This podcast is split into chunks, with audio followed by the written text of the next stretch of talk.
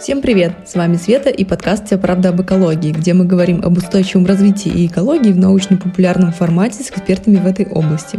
Сегодня у нас в гостях Ия Гордеева, председатель Ассоциации развития электромобильного, беспилотного и подключенного транспорта и инфраструктуры. Сегодня мы встретились и чтобы разузнать всю правду об электротранспорте, насколько он все-таки экологичен, как обстоят дела с электромобилями в России и какое будущее нас ждет в этом направлении.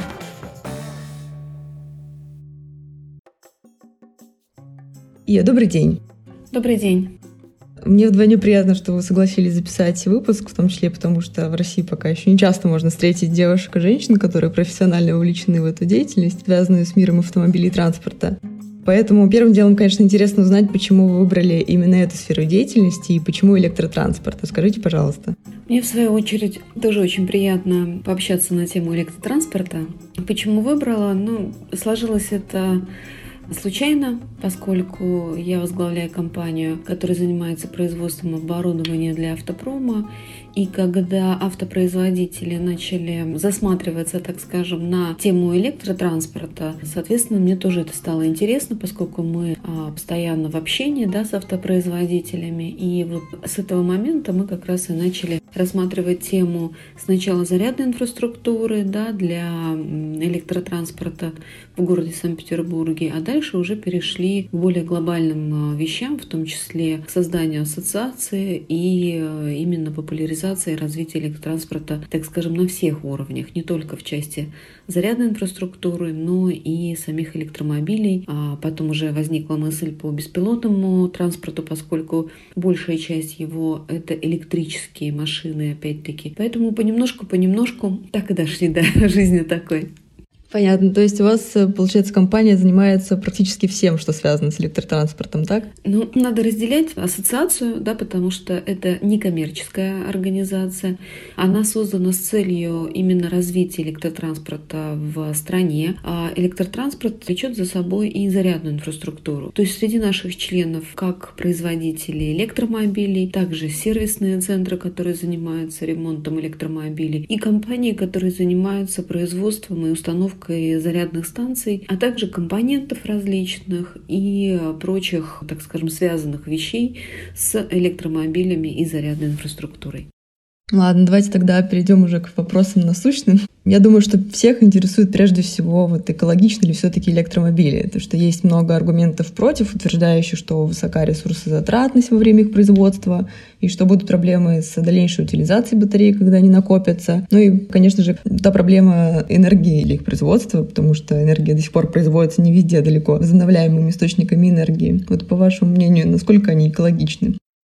Знаете, тут э, вопрос нужно разделить э, на две части. Первое – это все-таки производство электроэнергии. Мы говорим о выбросах, да, прежде всего. Мы говорим о выбросах, если у нас производство энергии связано с углем. А на сегодняшний день большинство европейских стран и также уже есть, э, так скажем, направленность России, мы все идем к возобновляемым источникам.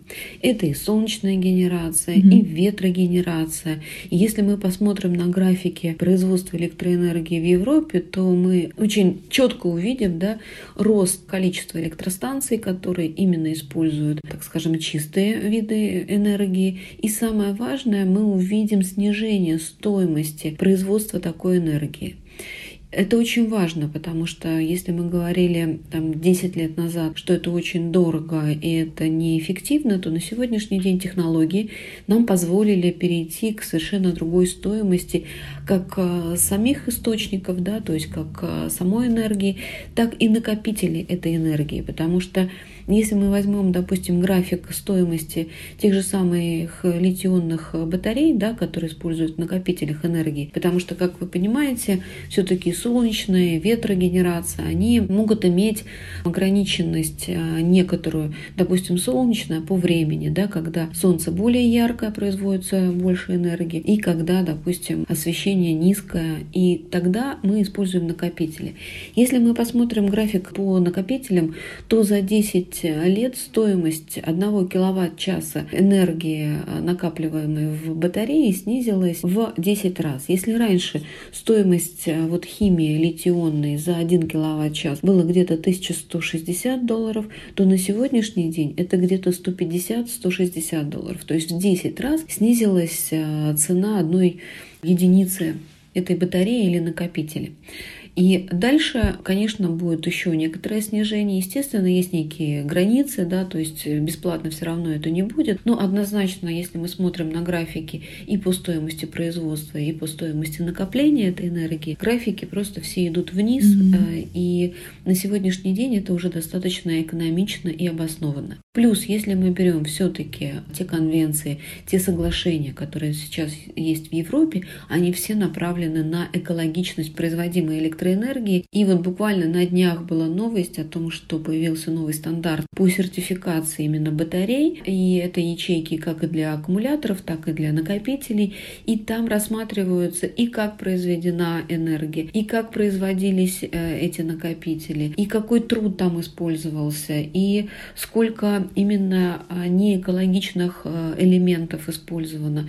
То есть рассматривается все в комплексе. Также, если мы рассматриваем все-таки производство электроэнергии и загрязнение, да, то есть нам нужно смотреть, где все-таки мы потребляем где мы потребляем эти загрязнители, да, то есть где мы дышим, потому что все-таки большая часть загрязнения это воздух, да, и дышим мы здесь и сейчас, то есть мы дышим в городах. Производство электроэнергии, даже если оно угольное, оно идет, как правило, за городом, то есть э, выбросы происходят далеко от города, и самая большая часть, как известно по статистике загрязнений, это именно от выбросов автомобильного транспорта. Это и общественный общественный транспорт, это может быть и пассажирский транспорт, и коммунальная техника, и спецслужбы, и, конечно, личный транспорт. И вся э, вот эта грязь, которая содержится в выбросах машин, она, конечно, оседает как на материалах, которые в городских, так скажем, зданиях, сооружениях используются, и также оседает на наших легких, приводя, конечно, к онкологическим, в том числе, заболеваниям и так далее. Поэтому, э, оценивая, так скажем, именно производство электроэнергии, то, конечно, а, мне как пользователю приятнее дышать здесь чистым воздухом, да, и, конечно, если сравнивать, что бы мы выбрали, конечно, мы выбираем солнечную ветряную энергетику, вот на следующем месте может быть атомную, но и в последнюю очередь а, угольную, но опять-таки угольные электростанции в городах не находятся. Что же касается того вопроса, который вы задали относительно батарей и утилизации, то на сегодняшний день э, даже такое понятие, как утилизация, оно, как правило, не используется, потому что на сегодняшний день используется такое понятие, как рециклинг, когда батареи получают вторую жизнь. Это может быть и накопители для домов, да, то есть когда у вас батарея электромобиля, она теряет свою емкость, и она разбирается, вытаскивается из автомобиля и ставится в накопитель. Далее, после того, как она отслужила еще там 10 лет она, допустим, отслужила в батарее электромобиля, дальше она еще там 5-7 лет отслужила в накопителе, потому что там, во-первых, параметры заряда разряда не такие жесткие, как э, в электромобиле, они более, так скажем, мягкие, сглаженные. И, соответственно, параметры, да, которые предъявляются к накопителям, не такие жесткие, как э, к батарее электромобиля. А дальше уже э, эта ячейка перерабатывается обрабатывается определенным образом, это определенный химический процесс, когда разделяется на составные части этой батареи и используются повторно те компоненты, которые содержатся внутри этой батареи или внутри этой ячейки. Mm-hmm. Поэтому используется понятие, повторюсь, рециклинга. И это важно, потому что а, вопрос задается на всех конференциях, на всех совещаниях относительно того, все-таки будем ли мы загрязнять после или не будем. Нет. Тем более к тому времени, когда мы получим вот эти все батареи по текущему периоду, нужно понимать, что гарантия на батарейки составляет порядка 8 лет, а срок эксплуатации гораздо больше больше, да, то есть 8 лет это то, что производитель гарантирует нам определенную остаточную емкость. Плюс накопители, плюс, соответственно, прочие параметры по рециклингу, и мы получаем с вами достаточно экологичный продукт, а через там 10-20 лет, когда будет рассматриваться вопрос именно утилизации, я думаю, еще появятся дополнительные технологии. Угу. То есть, по идее, батареи можно разделить на 100%, да, на какие-то ресурсы, которые можно вторично использовать, или не совсем. Все-таки останется что-то, что придется отправлять на полигон. Вы знаете, я не могу сказать на сто процентов, да, потому что я не химик. В статьях, которые этому посвящены, пишут о том, что большая часть э, вот этого материала, из которого состоит, это и литий, марганец и так далее, а оно все используется повторно именно путем э, использования в следующих батареях или в следующих, так скажем, изделиях. Да, поняла. Спасибо большое. А может, еще есть какие-то еще плюсы для электромобилей? Вот я слышала, вы говорили как-то раз про то, что в электромобиле в целом меньше запчастей и что меньше нужно времени и денег на обслуживание. Действительно это так? Ну, если мы будем рассматривать все преимущества электромобиля, то, конечно, стоимость эксплуатации – это один из основных критериев, почему электромобили покупаются пользователями, да, потому что, конечно, мы все за экологию, и государства большинства стран мира поддерживают именно тенденции не просто на электрический транспорт, а на запрет бензинового и дизельного транспорта, да. Это связано, а, с выбросами, б, с шумовым загрязнением, потому что электромобиль не издает шума. И следующий параметр, который тоже учитывается именно государствами, это меньшая доля вибраций, практически отсутствие вибраций, которые в свою очередь, также не разрушает дорожное полотно. А вот, так скажем, в пользовательском топе преимущество электромобиля – это дешевизна эксплуатации, потому что действительно компонентов у электромобиля намного-намного меньше. Если вы откроете капот той же Теслы, вы увидите, что там у вас багажник. Откроете заднюю крышку капота, забыла, как называется, багажника, багажника. А, откроете багажник, вот у меня там, если мы возьмем Теслу, у меня там еще два отсека, да, для того, чтобы что-то хранить, потому что, в принципе, деталей-то нету, ну, это такая конструкция, да, электромобиля. И, соответственно, так как у вас деталей меньше, и обслуживать вам нужно меньше, и в случае аварии вам нужно заменять меньше компонентов. Дальше это именно стоимость электроэнергии, потому что если вы заряжаетесь дома, то один километр на электричестве э, в России сегодня будет стоить там порядка 40-50 э, копеек. Да? Если мы берем бензиновый автомобиль, это около 4 рублей. Это тоже один из пользовательских, так скажем, критериев при выборе электромобиля. Дальше это те льготы и меры поддержки, которые тоже позволяют снизить стоимость э, эксплуатации электромобиля. Это прежде всего отмена транспортного налога в части регионов и второе – это бесплатные парковки.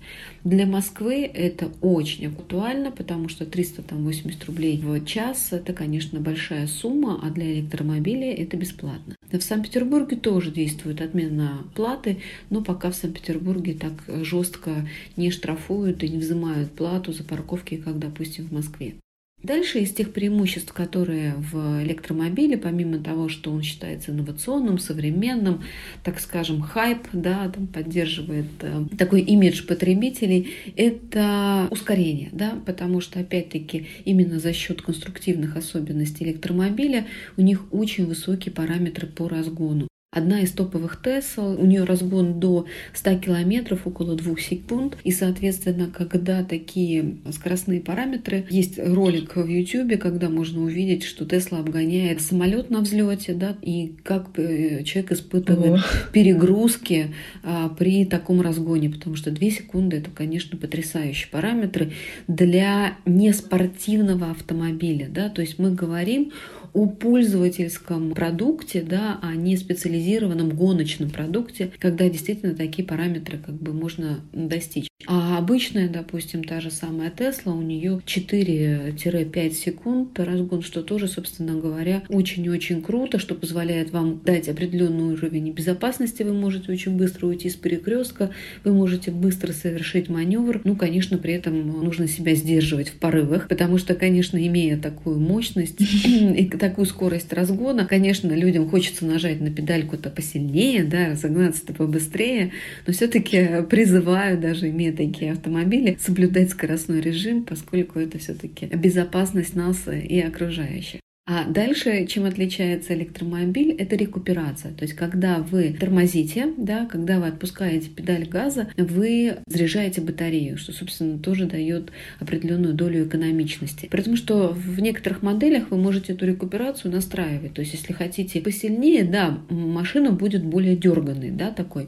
Но при этом вы будете больше заряжать батарейку. Если вы хотите плавности езды, вы ставите более мягкую рекуперацию, соответственно, двигаетесь более, так скажем, комфортно, спокойно, она более плавно тормозит и так далее. И эта же рекуперация дает следующее преимущество. Это совершенно другой износ колодок, да, потому что вот на моей машине на сегодняшний день 165 а, тысяч пробега и колодки, да, первый раз за все время эксплуатации я поменяла около месяца назад, что, собственно говоря, для бензиновой машины просто недостижимые показатели. 165 тысяч нестертые колодки, это, конечно, очень и очень круто. И при том, что когда я приехала в сервис, мне коллеги сказали, что ну что ты приехала, еще в принципе ездить и ездить. Но я все-таки решила перестраховаться и уже где-то под ложечкой поднывает, да, что все-таки надо хоть что-нибудь поменять в этой машине. Поэтому я, собственно говоря, и поменяла.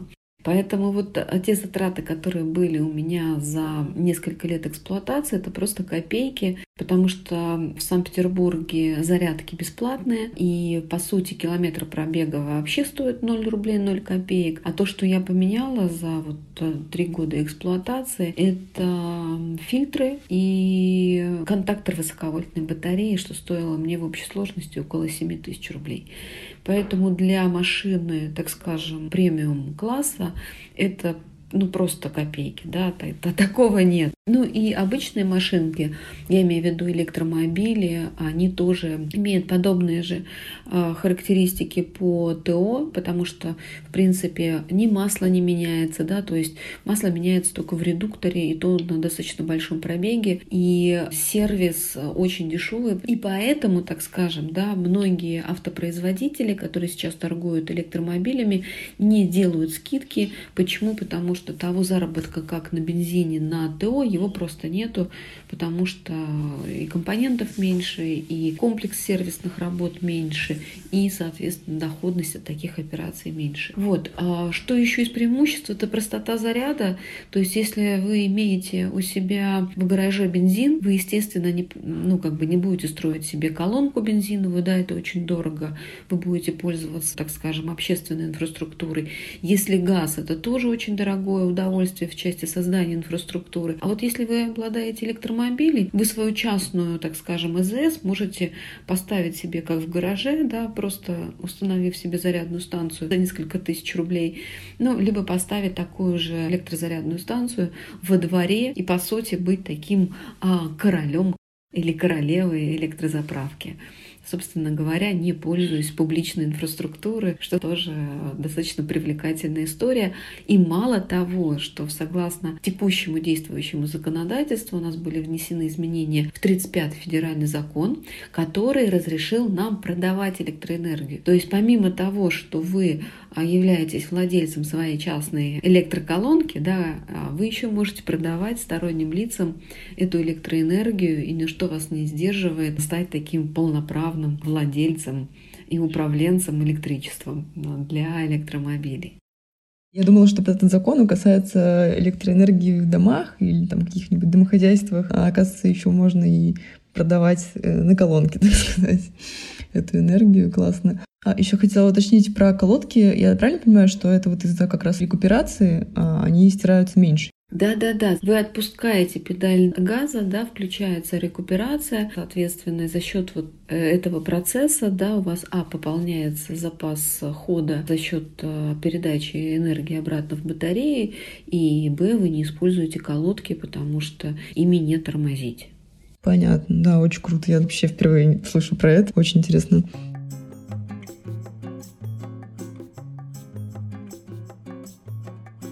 Э, и еще вот э, вы тоже начали говорить про зарядки и про то, что в Санкт-Петербурге заряд бесплатный, по идее. То есть вы, по сути, приезжаете, бесплатно заряжаетесь, и все. Так? А получается, в других городах есть платные зарядки. Сколько примерно тогда там стоит зарядить электромобиль? Знаете, во всех городах по-разному, и, в принципе, достаточно долгое время и в Москве все зарядные станции были бесплатные. Сейчас идет тенденция к тому, чтобы все-таки сделать их платными и в Санкт-Петербурге, и в Москве, и в других регионах. И те компании, которые устанавливают зарядки, вот, так скажем, сегодня и сейчас, они, конечно, делают их уже платными. Стоимость киловатт-часа варьируется от 8 рублей да, за киловатт-час до где-то 17 15 рублей. И все равно при этих показателях, да, при этой цене за киловатт-час, все равно пользование электромобилем на порядок дешевле, чем а, использование бензинового или дизельного автомобиля, потому что при этом все равно стоимость а, километра пробега ниже, чем на бензине. А сколько тогда примерно нужно киловатт-час, чтобы вот зарядить э, на 100% электромобиль? Все зависит от того, какой у вас электромобиль, потому что батарейки у всех разные. То есть есть Nissan Leaf, у них батареи там э, есть 24 киловатт-часа, есть вот более современные 30 киловатт-часов. Если мы возьмем, допустим, Теслу, у них линейка идет и 60, и 75, и 85, и 100 киловатт-часов. Поэтому все зависит именно от той модели, которую вы используете, потому что именно вот емкость батареи определяет дальность хода, определяет те параметры, которые вы получите на выходе, потому что все-таки химия батареи э, влияет на пробег, да, и условия эксплуатации влияют на пробег. Холодно на улице, тепло, мокро или сухо. Едете вы по трассе и преодолеваете сопротивление ветра, или вы тихонечко едете по городу, это все влияет э, на потребление, да, на те параметры, которые выдает вам машина. То есть вот по своему опыту скажу, что минимальное потребление, которое было у меня, это было где-то порядка 130-140 ватт на километр. Ну, максимальное, конечно, это порядка 500 ватт на километр, но это при условии таких режимов разгона, Любим мы покататься на треке, любим мы покататься, посоревноваться, да, то есть используя машину, так скажем, под нагрузкой. А в среднем это где-то 120-220 ватт на километр. Понятно, да. То есть я вот сейчас посчитала, лиф, чтобы зарядить, примерно нужно 200-300 рублей всего лишь. Очень мало, конечно. Да, да, и причем лифоводы, ну это вы, наверное, посчитали, когда у вас от нуля до полного, да, как правило, ага, никто, да, да, да. никто не заряжает, то есть вы не приезжаете в ноль, это бывает очень редко, да, все-таки все рассчитывают э, свой пробег. И, конечно, доставы тоже не заряжаете, потому что это не рекомендовано производителями батарей. И именно вот эти циклы разряда и заряда влияют на остаточную емкость батареи, поэтому не рекомендовано разряжать полностью и заряжать полностью тоже не рекомендовано.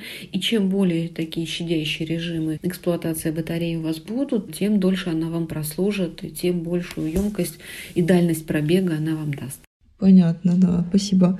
А вот вы еще как раз упомянули про холодную погоду, морозы, и это как раз был один из таких основных вопросов, которые хотела вам задать. Просто я, когда беседовала с кем-то из друзей по поводу электромобилей, мне говорили контраргумент, что в России это не рентабельно, потому что у нас холодная погода, особенно на севере, нет смысла их использовать. Вот что вы думаете по этому поводу? Во-первых, я хочу обратить внимание на те регионы, в которых электромобили, так скажем, завоевали такую уже стабильную свою позицию.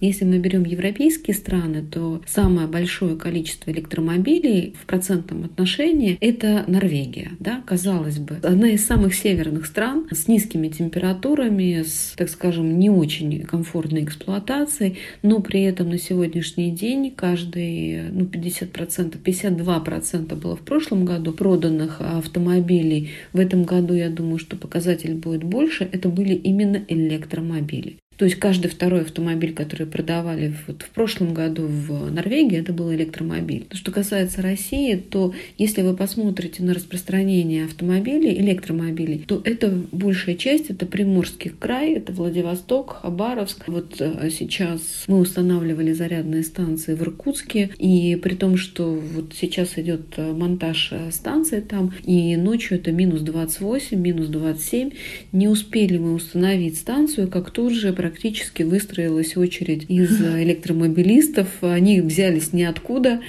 Вот, и предположить, что при таких температурах их столько много, и, честно говоря, даже я являюсь, э, так скажем, э, энтузиастом и популяризатором этого вида транспорта, да, я не ожидал, честно вам скажу. Угу. Поэтому вот эти все разговоры, так скажем, относительно неэффективности использования электромобилей в России, они, наверное, идут корнями откуда-то издалека. Старых времен, когда батареи были без термостатирования, да, и когда они были действительно зависимы от э, температурных режимов. И сейчас э, современные электромобили обладают э, системами и подогрева батареи в холодное время, и охлаждения батареи в, так скажем, жаркое теплое время года. Поэтому, естественно, как и смартфон, чувствительность есть да, к температурным режимам, это однозначно. Здесь никуда вы не уйдете, но она несущественна по сравнению вот с теми параметрами, которые были раньше, когда батареи не термостатировались. Угу. То есть, по сути, э, я вот сейчас вспомнила тоже в связи с проблемой изменения климата о том, что повышаются температуры и вообще экстремумы температурные. Получается, что, в принципе, эта проблема не будет, если будет очень жарко, наоборот, уже. И если вот есть это термостатирование, то, в принципе, батареям вреда не должно нанести. Конечно, Тесла используется и в... Ну, почему Тесла, да, потому что все-таки она получила самое широкое распространение в мире по количеству продаж она занимает лидирующие позиции да, во всем мире, поэтому ее распространение буквально на каждом континенте, буквально в странах с различным климатом, в том числе и в Дубаях, да, в жарком климате, и в Норвегии, да, в холодном. То есть вот э, ореол распространения этого автомобиля, он крайне широк, и это показывает именно универсальность решения по электромобилям для эксплуатации. А если мы возьмем вообще историю развития электротранспорта, то, э, может быть, это кого-то удивит, может быть, кто-то знает, но первые автомобили были электрическими. И у Porsche была электрическая тележка, она появилась раньше, чем э, появился автомобиль. И Ford, когда создавал свой конвейер, планировал запуск именно электромобилей. Но что-то не сложилось, как-то не получилось, и Эдисон подвел его с электромотором, да, с временным выпуском, так скажем, в серию этого продукта. А если мы касаемся уже в принципе производства электромобилей, то есть уже сам вот готовый автомобиль, вы не поверите, но он был изобретен в России э, и в Санкт-Петербурге. Был такой конструктор Ипполит Романов, который сделал и двухместный электромобиль, четырехместный, и даже амнибус. Это, по сути, электробус, это восьмиместная такая была э, машина электрическая. Конечно, в то время решить проблему создания зарядной инфраструктуры было очень сложно, то есть сети электрические не были распространены так, как сейчас. И, естественно, эта, так скажем, история с развитием электротранспорта, она затихла, угасла и перешла на более, так скажем, удобный способ заправки,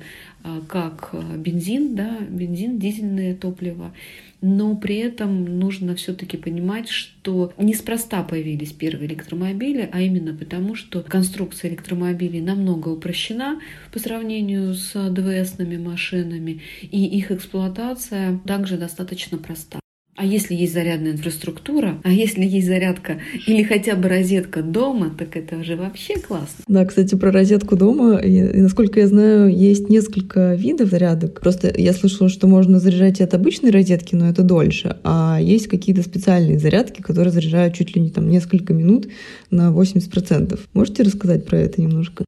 Да, если мы берем стандарты, которые есть на сегодняшний день, то их четыре.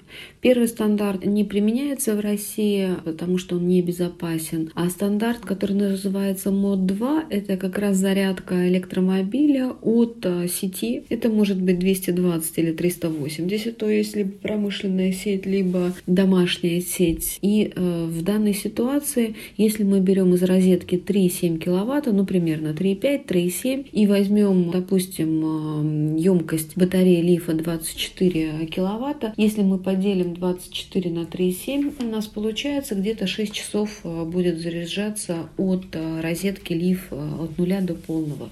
Ну, в принципе, за ночь зарядится. Если же мы возьмем более серьезный автомобиль, допустим, Audi e-tron, да, у него 95 киловатт-часов батареи. И если мы разделим 95 уже на 3,7, мы получим э, порядка 25 часов, что, собственно говоря, уже долго, да. Поэтому это стандарт называется мод 2, это заряд от э, сети переменного тока. Преобразование тока идет в электромобиле, и, соответственно, ограничение идет э, именно силы тока которая идет у нас из э, сети, и именно инвертором, преобразователем тока, который находится в машине. То есть, если у нас инвертор на 22 киловатта, значит, э, в любом случае из сети он возьмет только там 3,7-3,5 киловатт. Угу. Дальше это зарядные станции, так называемые МОД-3. Это тоже станции переменного тока, но при этом они выдают большую мощность, то есть их мощность может быть до 43 киловатт. Как правило, размерность это 3,7, 7,4,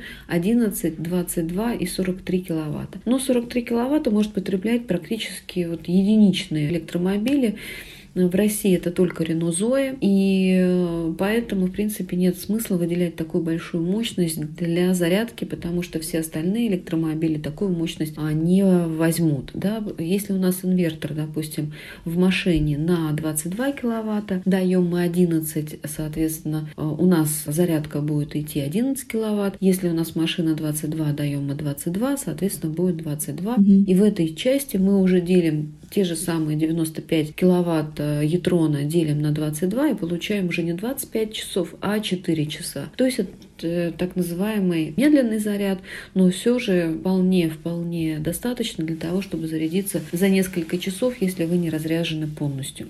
А вот следующий стандарт, ну, он называется мод 4, это стандарт, при котором преобразование тока идет в самом а, зарядном устройстве, то есть в зарядке. И э, в данной ситуации нам не важно, какие параметры у электромобиля, нам важно именно параметры самого зарядного устройства. Естественно, я, наверное, немножечко упростила, да, что неважно, какая машина, важно, потому что есть 400-вольтовые электромобили и вот современные автомобили, которые имеют э, сеть на 800 вольт. В основном это на сегодняшний день Porsche Taycan, который вот недавно появился на рынке. И в любом случае все зависит от зарядной станции, которая может выдавать тоже как и 10 киловатт, может выдавать и 40, и 100, и 350. То есть размерность станции, в принципе, определяется модулями, которые установлены в зарядке. самая популярная станция МОД-4 в России – это станция на 50 киловатт. То есть большинство быстрых зарядных станций, которые установлены, они именно выдают 50 киловатт и позволяют зарядить электромобиль от 0 до 80 где-то за полчаса. Если вы приезжаете уже как бы, ну, не полностью разряженными, э, то, естественно, это время сокращается, которое вы стоите. А вот э, как раз современные зарядки, которые свыше 150 киловатт и имеют э, возможность подключить к себе электромобиль, допустим, на 800 вольт, вот здесь уже время заряда может быть снижено и до 10 минут и меньше в зависимости от того, насколько мы хотим зарядиться. Mm, круто. То есть, э, допустим, в России, наверное, еще не так сильно распространены зарядные станции для электромобилей. То есть, и по идее, если ты, там, например, едешь по трассе какой-нибудь далекой, потому что Россия большая страна, и если что, можно зарядиться будет от какой-нибудь простой розетки, и за это можно не переживать, так? Да, да, конечно. То есть, в принципе, люди достаточно позитивно относятся к электромобилям. Mm-hmm. Если я думаю, что бензином мало кто поделится, поделится, конечно, да, но, наверное, не каждый. А вот розетку дать, там, воткнуться на полчасика, в принципе, вот сколько я путешествовала, таких проблем никогда не возникало, даже те же самые АЗС. Люблю рассказывать, как мы ездили в Мурманск, мы приехали на АЗС, уже совсем не хватало нам доехать, и нам дали розетку, там была микроволновка для подогрева бутербродов, и, соответственно, нам сказали, вот вам розетка, и мы в окно протянули кабель от этой розетки, в принципе, там полчасика постояли, и добрали себе, ну, немножечко электричества для того, чтобы доехать до той точки, куда мы ехали. Угу, ну, классно. То есть электричество никому не жалко, я так понимаю. Да, не тех денег стоит, что там 50 рублей потратить, но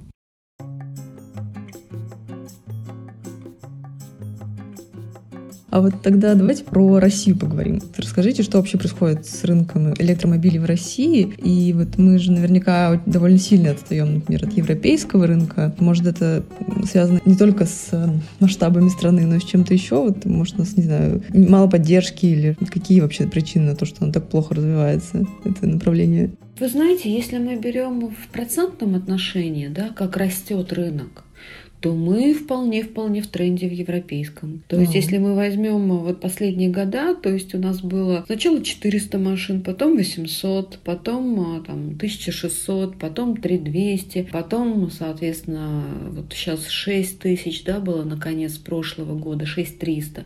То есть в абсолютных единицах, да, конечно, ну что такое там 6300, ну сейчас около 8 там, тысяч будет автомобилей. Но это ни о чем, да, если мы возьмем размеры нашей родины, так скажем. А вот э, Европа, конечно, опережает нас э, именно по показателям, и связано это прежде всего с дороговизной электромобилей. Вот сейчас, с начала этого года, были отменены а, таможенные пошлины на электромобили, и это дало свой толчок. То есть в середине года а, вступили в действие эти, так скажем, изменения, и машинки подешевели, причем подешевели значительно. А учитывая то, что сейчас многие возят через Белоруссию, где вообще на порядок больше мер поддержки, и через Белоруссию там еще отменен НДС, то получается, что стоимость электромобиля, она снизилась. Это, конечно, позитивно, но недостаточно, потому что, конечно, если мы берем Европу, то в Европе были меры поддержки, то есть там были субсидии, именно которые нивелировали разницу между стоимостью бензинового автомобиля и стоимостью электрического. А дальше, конечно, человек уже получал свой профит в виде экономии, да, там, на обслуживании экономии, на самом электричестве и так далее, и так далее, и так далее. А, к сожалению, в России вот такой меры поддержки, как субсидия, ее нету. И учитывая, что были высокие ввозные пошлины, конечно, э, разница между бензином и электрикой была большая. Сейчас эта разница, так скажем, ну, именно разница в сумме, она снизилась да, за счет отмены пошлины, за счет того, что много машин возятся именно через Белоруссию, там еще НДСа нету. Но при этом все равно машины остались а, несколько дороже, нежели чем бензин. И для того, чтобы нивелировать разницу между бензином и электрикой, понадобится длится около полутора-двух лет. А вот, кстати, говоря о стоимости и, наверное, качестве электроавтомобилей, может, вы посоветовали бы какой-нибудь определенный тип автомобилей для жителей России? Отношение цена-качество, запас хода и остальные характеристики? Ой, я бы с удовольствием, с радостью бы все время насоветовала бы различные электромобили, если бы они активно продавались в России. Но, а. к сожалению, сейчас большая часть электромобилей, которые продается, это БУ, которые возятся сюда физическими лицами и продается физическими лицами, потому что на рынке официально можно купить в основном только премиум бренды. Это Jaguar I-Pace на сегодняшний день у нас представлен, это Audi e-tron, это Porsche Taycan. Собственно говоря, ну, это премиум бренд, и здесь уже, как говорится, на вкус и цвет клиент выбирает сам. А вот что касается, так скажем, рынка среднего да, уровня цен, лидерство занимает Nissan Leaf, бэушные машинки именно вот в части развития в Приморском крае. Почему? Потому что там праворуки машины, они значительно дешевле. Если мы берем БУ автомобиль и покупаем его в Приморском крае, он будет стоить, там, начинает 400 э, тысяч да, рублей. Если мы берем леворукий лиф такого же года и покупаем его для европейской части, он будет стоить около 800 тысяч рублей. Соответственно, это большая разница. И именно вот эта разница дает и распространение этой машины именно в том регионе. В Москве, конечно, большая часть это Теслы. В Санкт-Петербурге смешано. У нас очень много BMW i3 привезенных. Но это связано именно уже со спецификой рынка, потому что привозом электромобилей занимаются конкретные люди, они имеют конкретные, так скажем, предпочтения да, в доставке сюда электромобилей. Поэтому если брать вот то, как сформирован на сегодняшний день рынок, да, есть премиум бренды, которые официально покупаются, есть вот средний сегмент, что касается light-light, так скажем, уровня, да, то есть экономичных машинок, то вот я надеюсь, э, вчера или позавчера, когда это было, в пятницу 10 числа была представлена новая, новый электромобиль российский, называется КАМ-1. Я, кстати, да, про него хотела спросить тоже. Ну, что вы думаете насчет российского электроавтопрома? Насколько это многообещающе или нет? Мы очень возлагаем надежду на этот автомобиль, потому что это первый действительно автомобиль, не трицикл, не какой-то совсем легкий вариант, а именно автомобиль, который может быть использован и в доставке, и в сервисах, и в шеринге, да, в каршеринге. И, конечно, имея таких партнеров, как КАМАЗ, да, у политехнического нашего университета, мы все-таки надеемся, что эта модель продолжит свою жизнь уже в серии. Да, конечно, она там претерпит изменения, но то, как она была презентована, все-таки дает нам а, надежду, что она пойдет в серию. А уже известно, сколько примерно будет она стоить? Оно объявлен миллион, конечно, мне кажется, что пока ее там приведут в серию, она подорожает, но вот на сегодняшний день было объявлено, по-моему, около миллиона ста. Миллион сто – стандартная комплектация. И для электромобиля, в принципе, это вполне, вполне себе достойная цена. Ага, а вот для примера, сколько вот у нее будет запас хода тогда? У нее батарейка 33 киловатт-часа и запас объявленного хода 250 километров.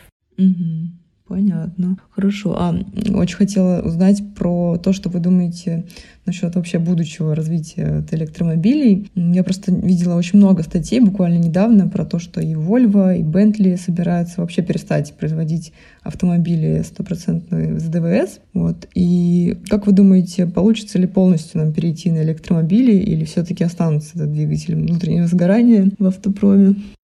Ну, что касается европейских стран, то однозначно будет полный переход, потому что уже подписаны различные соглашения да, на уровне государств. Это не одно государство присоединилось. Просто установлен порядок перехода. Да, то есть каждая страна объявила свою дату, когда будет запрет продажи новых бензиновых машин. И это разные годы. Норвегия, по-моему, 25 год, Германия 35 Франция 40 И при том, что вот идет время, да, когда эти сроки были объявлены, и та же самая Германия, допустим, снизила. То есть сначала у нее был там 40 год, потом она перешла к 35-му, и э, я думаю, что постепенно э, будет этот срок приближаться к текущему. Почему? Потому что страны нацелены на снижение выбросов, страны нацелены на улучшение экологии, и за, так скажем, производство, за выпуск машин на ДВС установлена уже на сегодняшний день некая плата, да, вы, наверное, знаете, знаете, что Тесла зарабатывает в большей степени даже не на продаже машин, а на продаже вот этих выбросов, да, то есть которые она не производит, и она торгует этими выбросами, поэтому ни один концерн не заинтересован в том, чтобы платить штрафы, и они все на сегодняшний день переходят на R&D и на разработки, и на выпуск электромобилей. И так как нету этих R&D, направленных на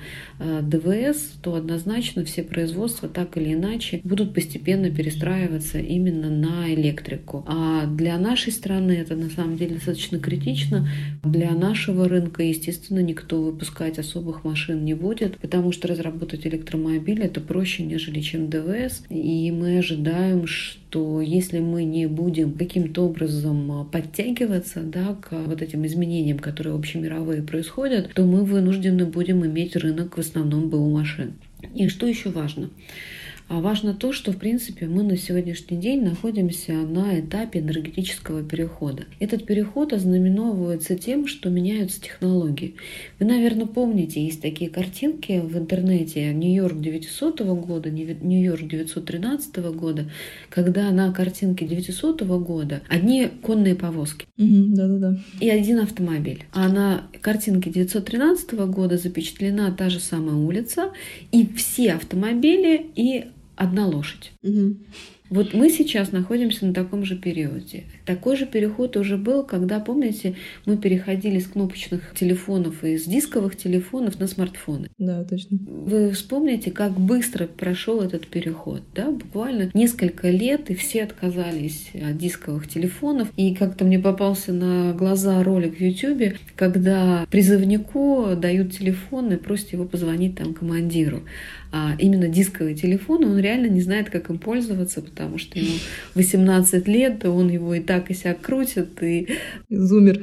Да, это, конечно, действительно показатель вот этих переходов, которые случаются. На сегодняшний день мы находимся в стадии точно такого же перехода, когда мы перейдем не просто на электромобили, а мы перейдем на беспилотники, потому что большая часть беспилотников, она именно электрическая. А связано это с тем, что количество деталей, как мы с вами раньше говорили, в электромобиле намного меньше, да, практически на 30% деталей меньше. И, соответственно, управлять э, этими деталями, да, когда их меньше, проще.